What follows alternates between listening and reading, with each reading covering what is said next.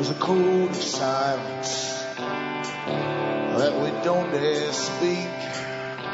There's a wall between us and a river so deep. We keep pretending that there's nothing wrong. There's a code of silence and it can't go on.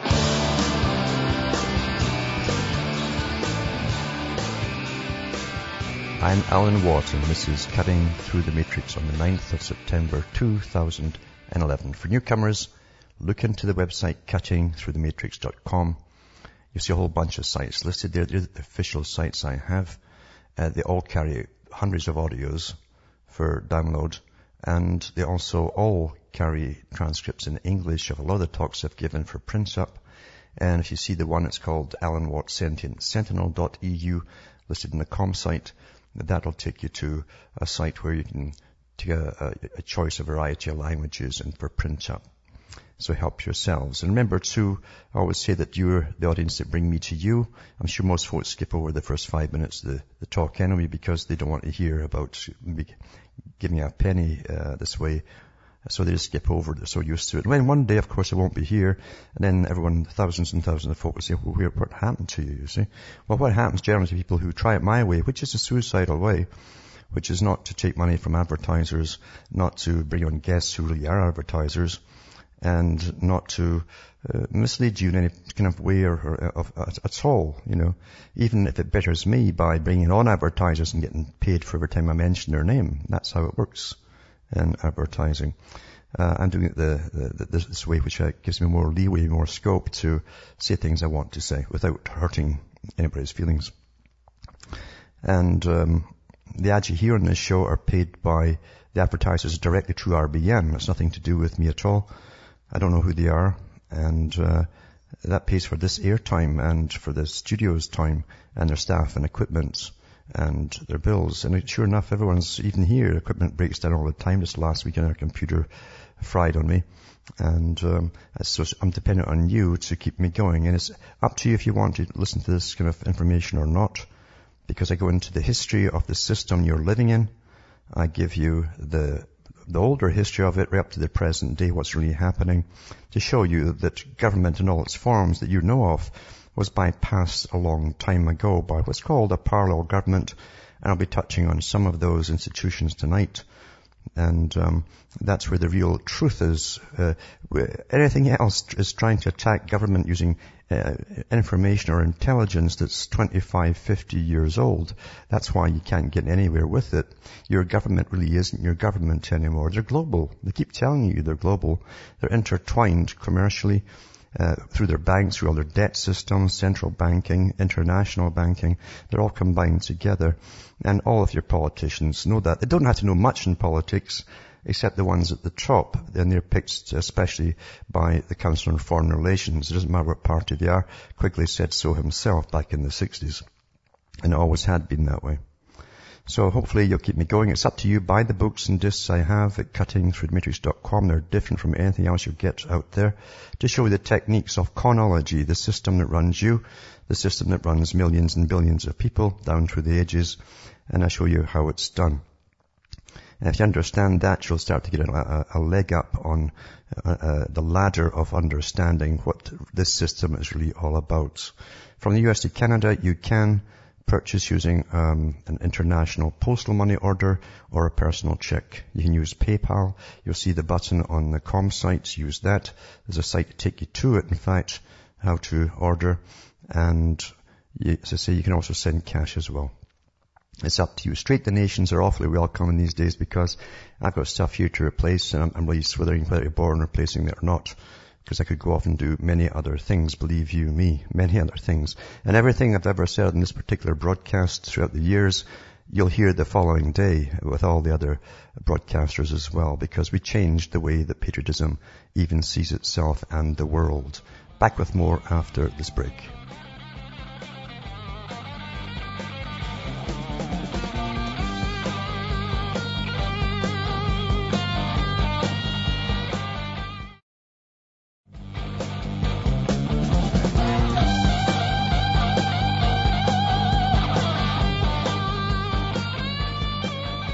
Hi folks, we're back. This is Cutting Through the Matrix.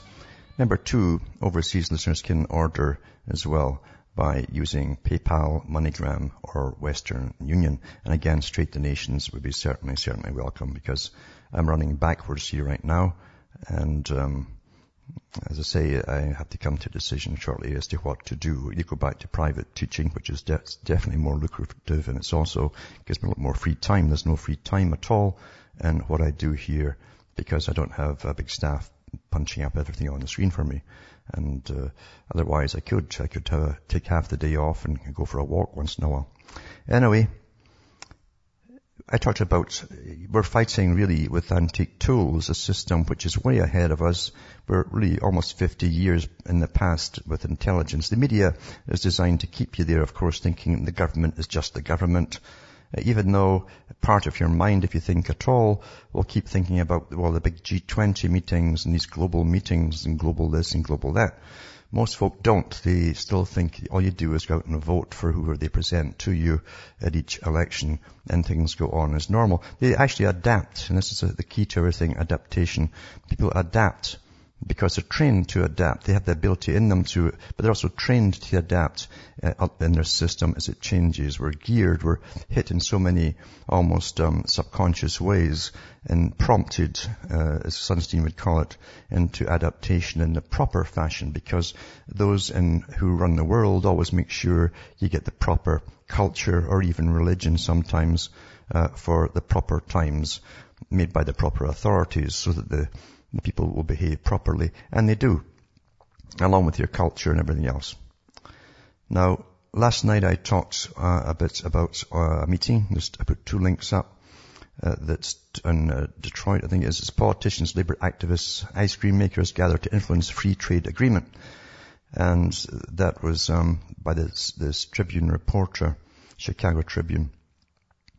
And it talks about the celebration of Labour Day spirit, etc. This they kicked off actually in Australia, if I remember right. Uh, the actual day, May Day, you know, or Labour Day, I should say.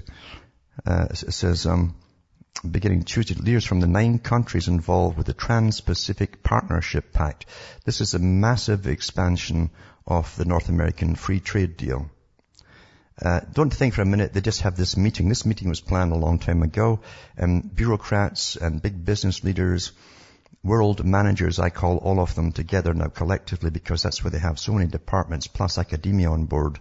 They're world managers. This is the age of world managers.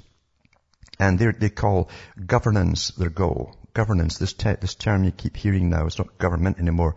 You see, government is obsolete technically. It's, it's, it's, it's given a back seat almost. Their job is to sign things into law to tax you and stuff like that. But uh, governance is a global idea and it's up and working already. So it said here uh, that the nine countries involved with the Trans-Pacific Partnership Pact, the US, Australia, New Zealand, Peru, Chile, Vietnam, Malaysia, Singapore and Brunei are expected to meet at the Hilton Chicago to sign off on broad outlines of a final agreement over the proposed US trade deal. Now, this, they send off what they call officially Sherpas. Sherpas, like the guys who take mountain climbers up the hills. And the Sherpas are, are bureaucrats, high-level bureaucrats who travel across the world to all the participants for a, at least a year, sometimes two years in advance before the meeting. And they draft up all the, the different documents that will be signed at the meeting. The meeting's a kind of love and a feast type deal where they just uh, officially sign uh, on a dotted line and put it all into a form of law. Uh, but it's so interesting too that it really bypasses government, although there's government participation uh, or at least membership involved there at the meetings. And that's how they do it now. Is it's just like they run around the Constitution, and they said they'd do that. They would run around the Constitution rather than hit it head on and, and have the backlash. They just went round it and built a superstructure over it and under it and and that's what they did. Same thing with government, you see. With the help of the people in government because they're handpicked for their role at each time, all the time. Anyway, it, it says here, we want an agreement that puts people first. Cohen says one of the, one of the, um, union bosses, I think they are. Anyway, it, it says here, um, Arthur Stamoulis, executive director of a national coalition called Citizens Trade Campaign, said activists will push for strong, fair labour standards, financial regulation protections, and an end to corporate loopholes uh, uh, in domestic laws. Too many past trade agreements have benefited Wall Street and big business at the expense of normal people, he said. We've seen hundreds of thousands of good paying jobs shipped overseas from this region and what we need is a trade agreement that actually improves the living standards for working people in Chicago and around the world. And speaking of that too, I'll put up uh, a good uh, link to uh, tent cities, photographs of the folk tent cities in the States now as they go down, you see. The demonstrators rallied in uh, Grant Park before marching towards a nearby Hilton, Chicago on Michigan Avenue. Some marched with babies and strollers, etc. And some activists shouted in bullhorns, banged together plastic batons and chanted pro-labor mantras. Afterwards, Greenfield and Cohen passed out Ben and Jerry's ice cream to the demonstrators, including the flavor American Dream. I've never heard of that one. A, a vanilla fudge waffle cone and caramel concoction. Sounds pretty good actually. Inspired by comedian Stephen Colbert. Anyway, it says, we're here to begin to reverse the 30 years of bad trade policy, said the Reverend Tim Yeager, 61, an Episcopal priest, uh, priest from Oak Park, who attended the rally with his wife and two children of, of their friends. Working people cannot afford to have a Pacific Rim trade deal. It just opens up the markets in a race to the bottom. It just, it's just capitalism run rampant. When that happens, workers in all those countries in our country pay the price. But I don't know if they even understand at this level here uh, that this is a very old agenda that they talked about in the late 1800s in London. And long before that, in fact, uh, going back a few hundred years to the times of John Dee, free trade across the world. But each country that would do uh, participate in free trade would have to copy this so-called British system, which has evolved since then as well. And it wouldn't be free where you could set up shop and just send our stuff overseas. No, the, the, the ones at the top of the official committee, this World Trade Organization, decides who's, who will trade with whom or if they can trade at all. It's really for big international multi-corporations. That's what it's really for. And keep everybody else out of the picture. But uh, I'll put this up with another link to it that I mentioned last night too, uh, because it's, uh, it shows you what's happening right now right now. And these people are here, they are poor souls, doing the usual march stuff that's a hundred years old, the usual stuff, protests, bullhorns, all that. And they don't realize how huge this is as the, these meetings go on and the boys look down from their massive, you know, ivory towers and wonder what the, this little buzz they hear at the bottom of it is. Also put on one up two on the World Economic Forum. Now the World Economic Forum isn't just a guy, bunch of guys who come out and grade your, your, your currency ratings, etc.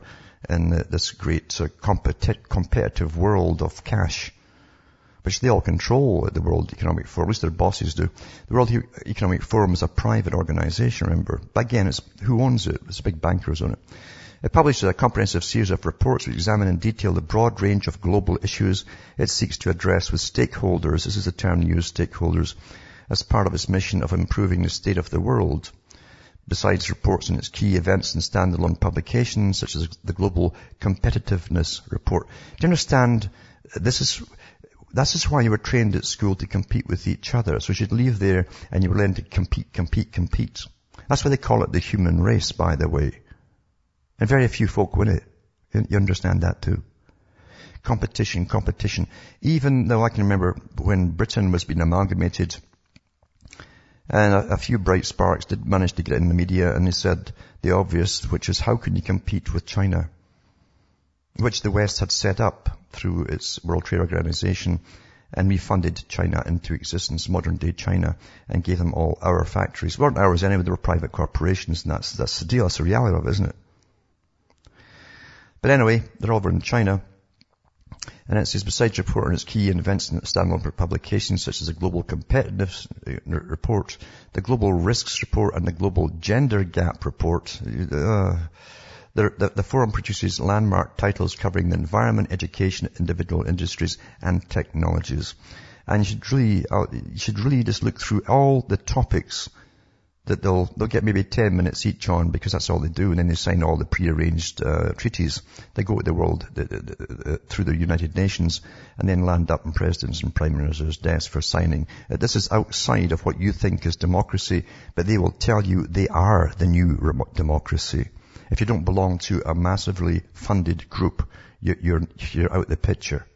This is the Soviet system. Soviet meant ruled by councils. These are the new councils for the Western Soviet, for the world Soviet. And they're all funded by private corporations and foundations that have trillions of dollars to create the non-governmental organizations to pretend to speak on your behalf. You don't vote them in. You were never asked to vote in any foundation either, uh, or think tank that rules over you, or any of these global things whatsoever. But you still think you're living in a nation with a democracy. But it's, it's just incredible the list of uh, things they're covering here. That means they're going to sign all these different documents, including regional and, and country scenarios. We, we're divided up into regions. It's all part, again, Agenda 21, Sustainable Development, all of that stuff. It's all in here. Uh, partnering against uh, the corruption initiative, regional competitiveness. See, they even get the regions competing with the other regions. Travel, tourism, uh, water. You see, it won't be your water anymore. Uh, alternative investments, financial development is across the world. Uh, humanitarian assistance across the world. Private investors, stimulating growth, blah, blah, blah, blah. They bring all of this stuff into it, uh, and the carbon taxes that they want to bring in, uh, and so on. But it's quite interesting to just scan through. It's massive. You'll see all the world managers in here. That's what they are. All these names you'll see on the left hand side, they're world managers. And you'll never vote for them. Back with more after this break.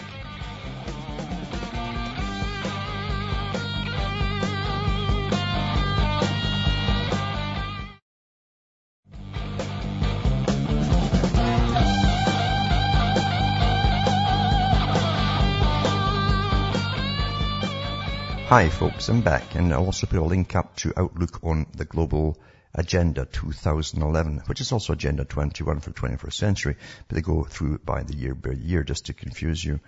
And uh, it's interesting this title here because it's, it's called Building Responses to the New Reality the new reality, the new normal. It's caught on across the whole world, that, that term that came out with the new normal. I see it all over the place now. But uh, here they're calling it also the, the new reality. So I'll put that link up too, and you can, for those who want to, and who want to really know what's going on and what's happening around them in the whole world, because it affects all of them, all of you. Everything's done globally now. Then you have to go through all this stuff and wade through it, or you really won't know what's going on. And uh, as I say, to put up the reports too from the World Economic Forum to show you all of these global managers, just scroll down the left-hand side and just look at all these names. It's quite interesting. And as that's all going on too, you have this happening again, you see. And it's, um, it's a press release. It says, uh, Council hosts U.S. cabinet secretaries and world leaders. See, they're world managers. Really. I call them managers. That's really what they are. They're run by the CEO concept, you see. Uh, so this is, um, the Bay Area Council, the business group that represents the largest employers in the San Francisco, Silicon Valley, Oakland Bay Area next week will host the largest diplomatic gathering in California since the founding of the United Nations in 1945. At the invitation of the State Department, the Bay Area Council has worked with the White House and executive branch agencies to assemble 150 meetings over two weeks to address some of the most uh, pressing challenges on the planet, including transportation, energy, health, the environment, technology, and women empowerment. The conversations and policy setting negotiations are part of the Asia Pacific Economic Cooperation Forum.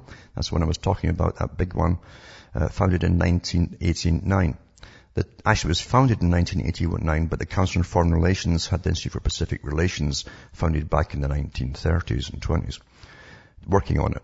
The 21 countries or, economic, or economies that will gather in San Francisco represent approximately 40% of the world's population, approximately 54% of the global economy, and about 44% of world trade. There'll be approximately 3,000 delegates and 200 registered journalists, but of course the journalists are all members of CFR too, so you probably won't hear much about it. The global leaders uh, in attendance include, this is not all of them, this is the ones that you'll know. U.S. Secretary of State Hillary Clinton, of course, which is not a war, she's doing this stuff. U.S. Secretary of Transportation Ray LaHood. U.S. Secretary of Energy Steven Chu. U.S. Secretary of Health and Human Services Kathleen Sebelius.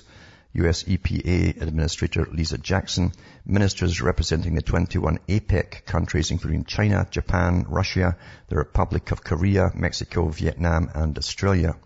We will have enough US cabinet memberships or members in town to form a shadow government, said Jim. Isn't that interesting? The shadow government, eh? It's all secretish. Uh, said Jim Wunderman, President and CEO of the Bay Area Council. The first project the Bay Area Council was actually to host the founding of the United Nations in 1945. They're giving you a wee hint here, if you can get the way they're wording this. That's where they did it, you see. So this is a return to habit for us. It's our home, uh, it's hope that hosting this distinguished diplomatic gathering 66 years later, very interesting number, can have the same far-reaching impacts and create the future we all hope for. Well, who will the guys I mentioned, Secretary of State, Secretary of State, Secretary of Energy, Secretary of Health, blah, blah, blah, blah, and all, all, the, all the, these CEOs basically of, of the world. And it says, uh, part of the reason we were asked to host the meetings was the Bay Area's role in the global economy. Uh, the region is home to more, to, to more Fortune Global 500 companies than any other place on the planet, except Tokyo, London, and New York. The Bay Area is the top four exporting region in the U.S. with more than $550 billion in exports primarily to APEC, APEC countries. Companies here are supported by diverse and truly global workforces. We are honored to have the opportunity to host this historic gathering. And they've got some other links, etc., to take it off into uh, all the different areas they'll be going into. Do you understand what I'm saying here? The public are excluded. You cannot call yourself a democracy in any form if you are excluded from all of these global meetings. In fact, you can't have democracy if you can't walk in uh, to the guys you elect and have your, your say. You cannot have one. it doesn't exist.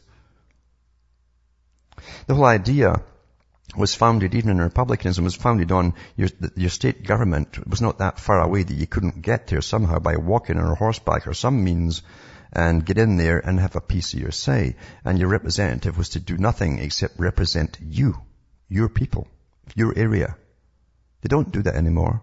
They represent their party, which is global. So it's all a farce. See, as I'm saying, we're living in a time frame where our time frame is 50 years or 60 years behind this present reality. And you've been conditioned by the media to think so and believe so. And most folk really do. How would you get past that? You have to educate yourself on this kind of stuff.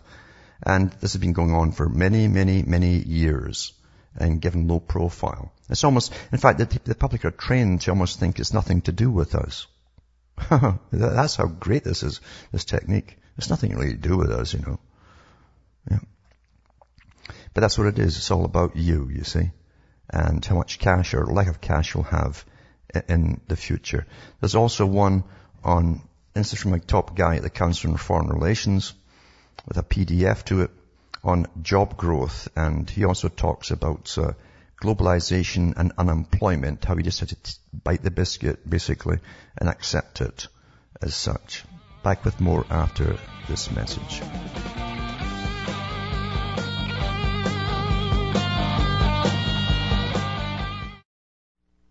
You're listening to the Republic Broadcasting Network because you can handle the truth.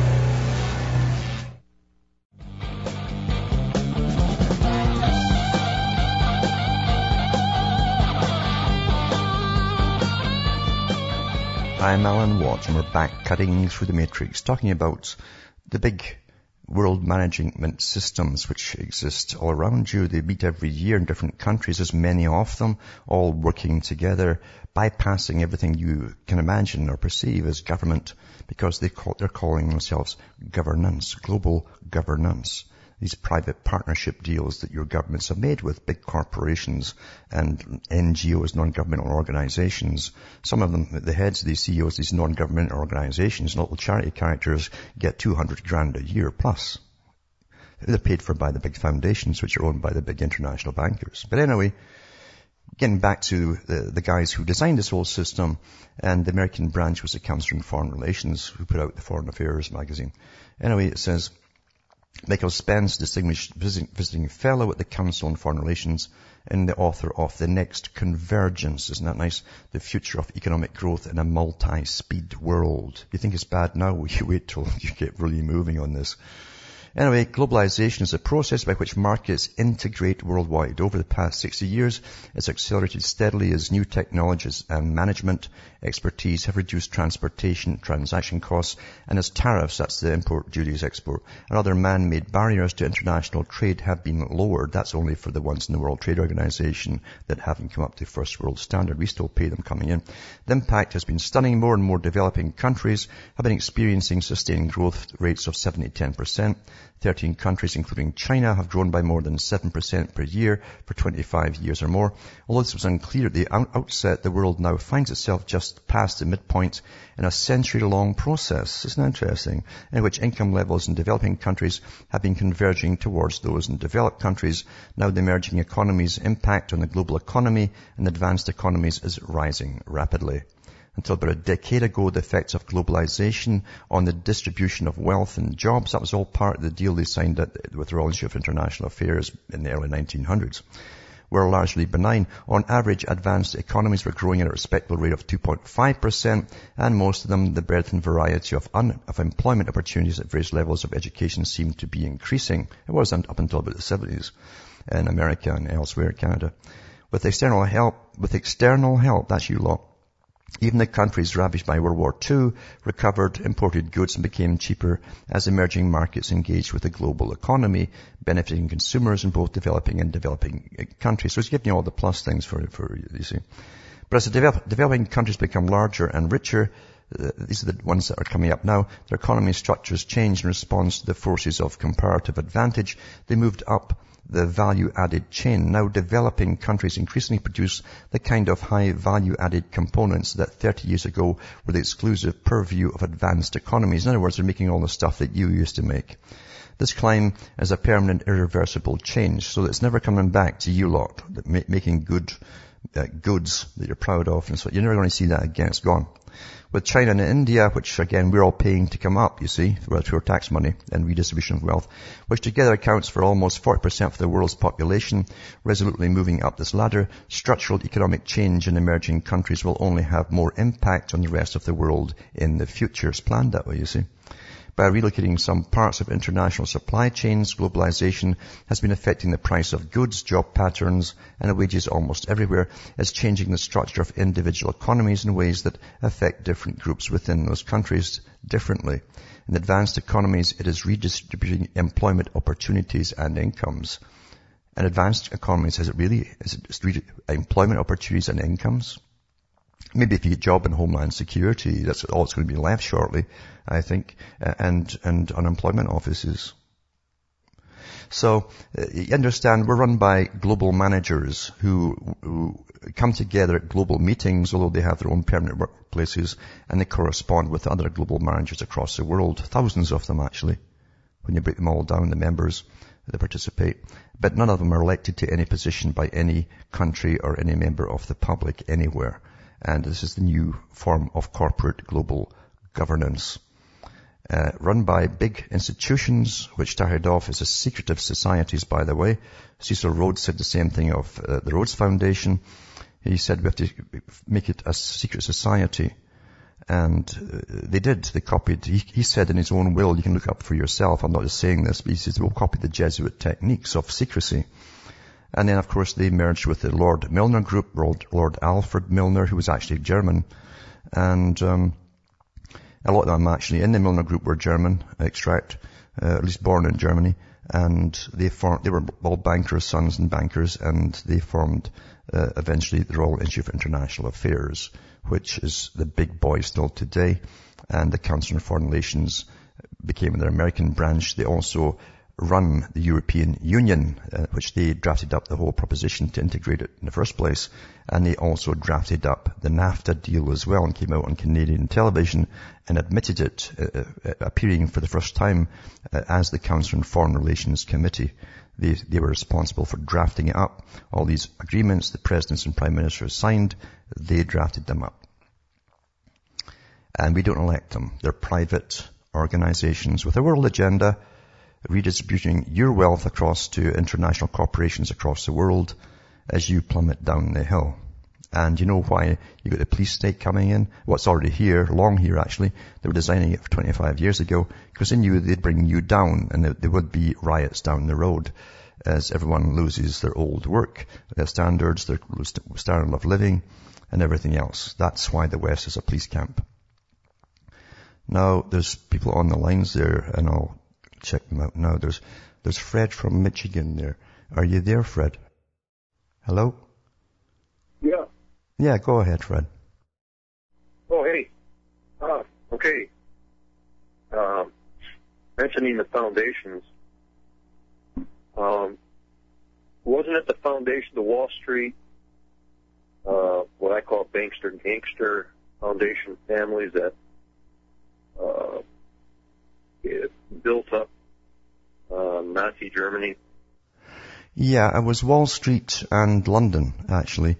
Uh, the breakdown came at the Nuremberg trial of all the big uh, banks and uh, corporations, including the Ford and GM and the rest of them, that formed an umbrella group called IG Farben that, that became the industry for that to build the German war machine, in fact.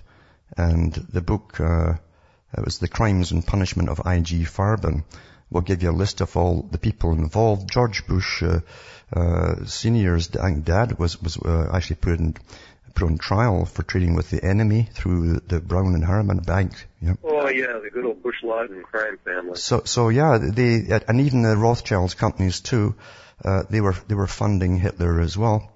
And, uh, so they're all getting on the act. It was a massive group. It was chemical, uh, machinery, uh, vehicles. Uh, ITT made the Focke-Wulf fighter in Germany. And so you're absolutely right. The West funded, uh, and of course, uh, Professor Antony Sutton wrote a book about that. It's got all the names in it, all the corporations, how much they put in, how much profit they gleaned, the fact that none of them got punished for it. Um, and, and, it was uh, Wall Street and the rise of Hitler. Uh, and it also, they did, he did, um, um, the, the, communist one too, the, um, the ones who, who funded communism. It's the same bunch who fund, funded communism because both of them were socialist in nature. They like socialism because it's easy to treat, uh, to treat, to work with the governments than it is with individual members of the public.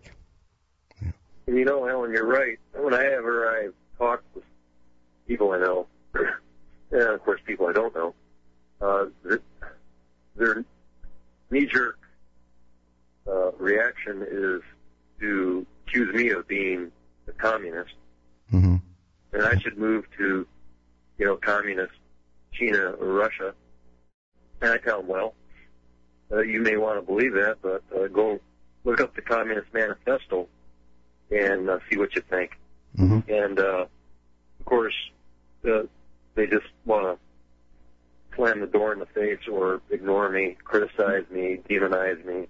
But yeah. um, um, isn't there also uh, a connection with the Muslim Brotherhood uh, and I think Al Qaeda yeah. and you know Taliban? Aren't, aren't all these terrorists? Or uh, uh, oh yeah, Ellen. Oh, I almost forgot. I heard on some broadcast that Lord Black uh, uh, of British Parliament, right? Yeah. Uh, House of Lords uh, purportedly in the Belfast Telegraph last November 2010.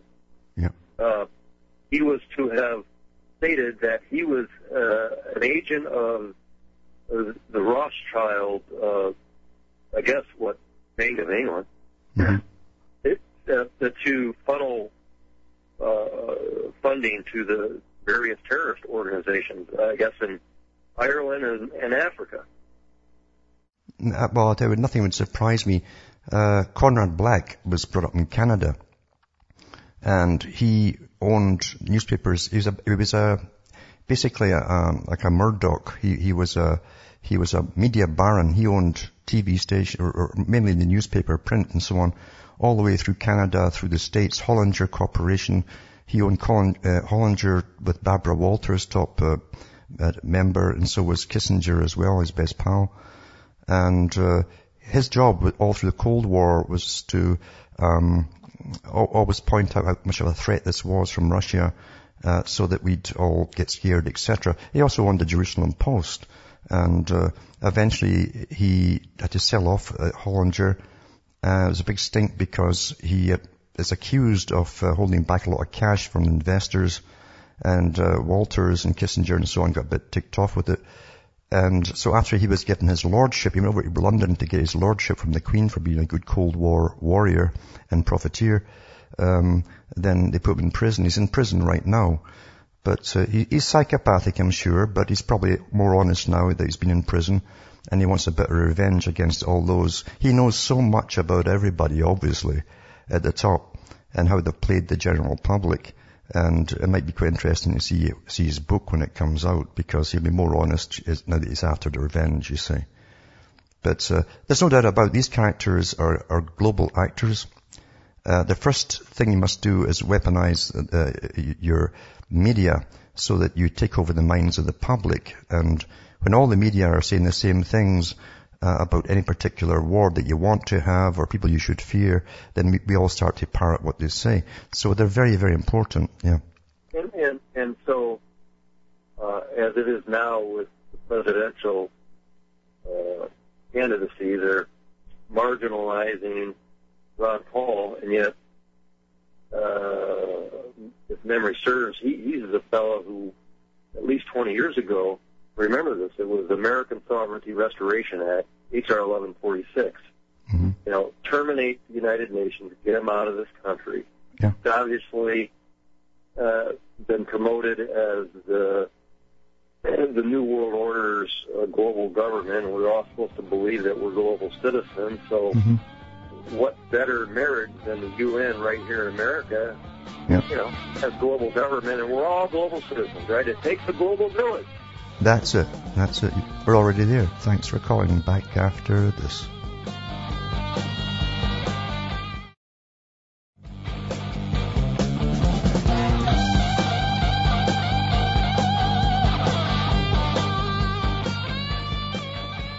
Hi folks, we're back cutting through the matrix and Stephanie from Hamburg is still on the line I think. Are you there Stephanie?